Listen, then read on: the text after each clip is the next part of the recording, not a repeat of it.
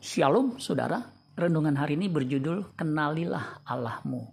Yesaya 41 ayat 10. Janganlah takut sebab aku menyertai engkau. Janganlah bimbang sebab aku ini Allahmu. Aku akan meneguhkan bahkan akan menolong engkau. Aku akan memegang engkau dengan tangan kananku yang membawa kemenangan. Kalimat sebab aku ini Allahmu ditujukan kepada umat uh, kepada Israel umat pilihannya yang dikasihinya. Umat pilihannya harus belajar mengenal Allah. Allah ingin umatnya belajar mengenalnya.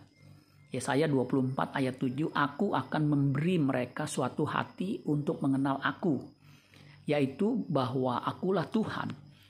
Mereka akan menjadi umatku, dan aku ini akan menjadi Allah mereka, sebab mereka akan bertobat kepadaku dengan segenap hatinya Yeremia 31 ayat 34 dikatakan begini.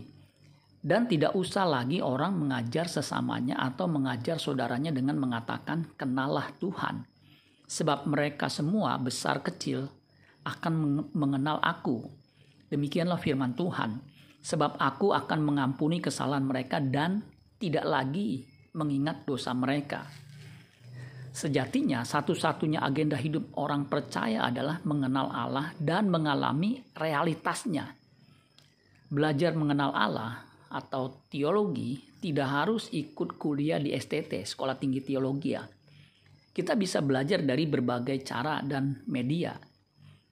Kita bisa mendengarkan khotbah di gereja di melalui medsos atau belajar sendiri di dalam saat teduh pribadi belajar teologi ya bukan hanya untuk memenuhi pikiran kita dengan pengetahuan tentang Allah, tapi yang terpenting adalah mengalami realitas Allah atau mengalami Allah dalam hidup sehari-hari.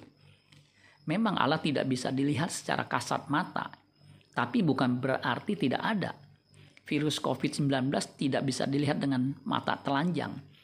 Tapi saat ini semua orang di muka bumi mengalami realitas COVID-19 sehingga disebut pandemi COVID-19.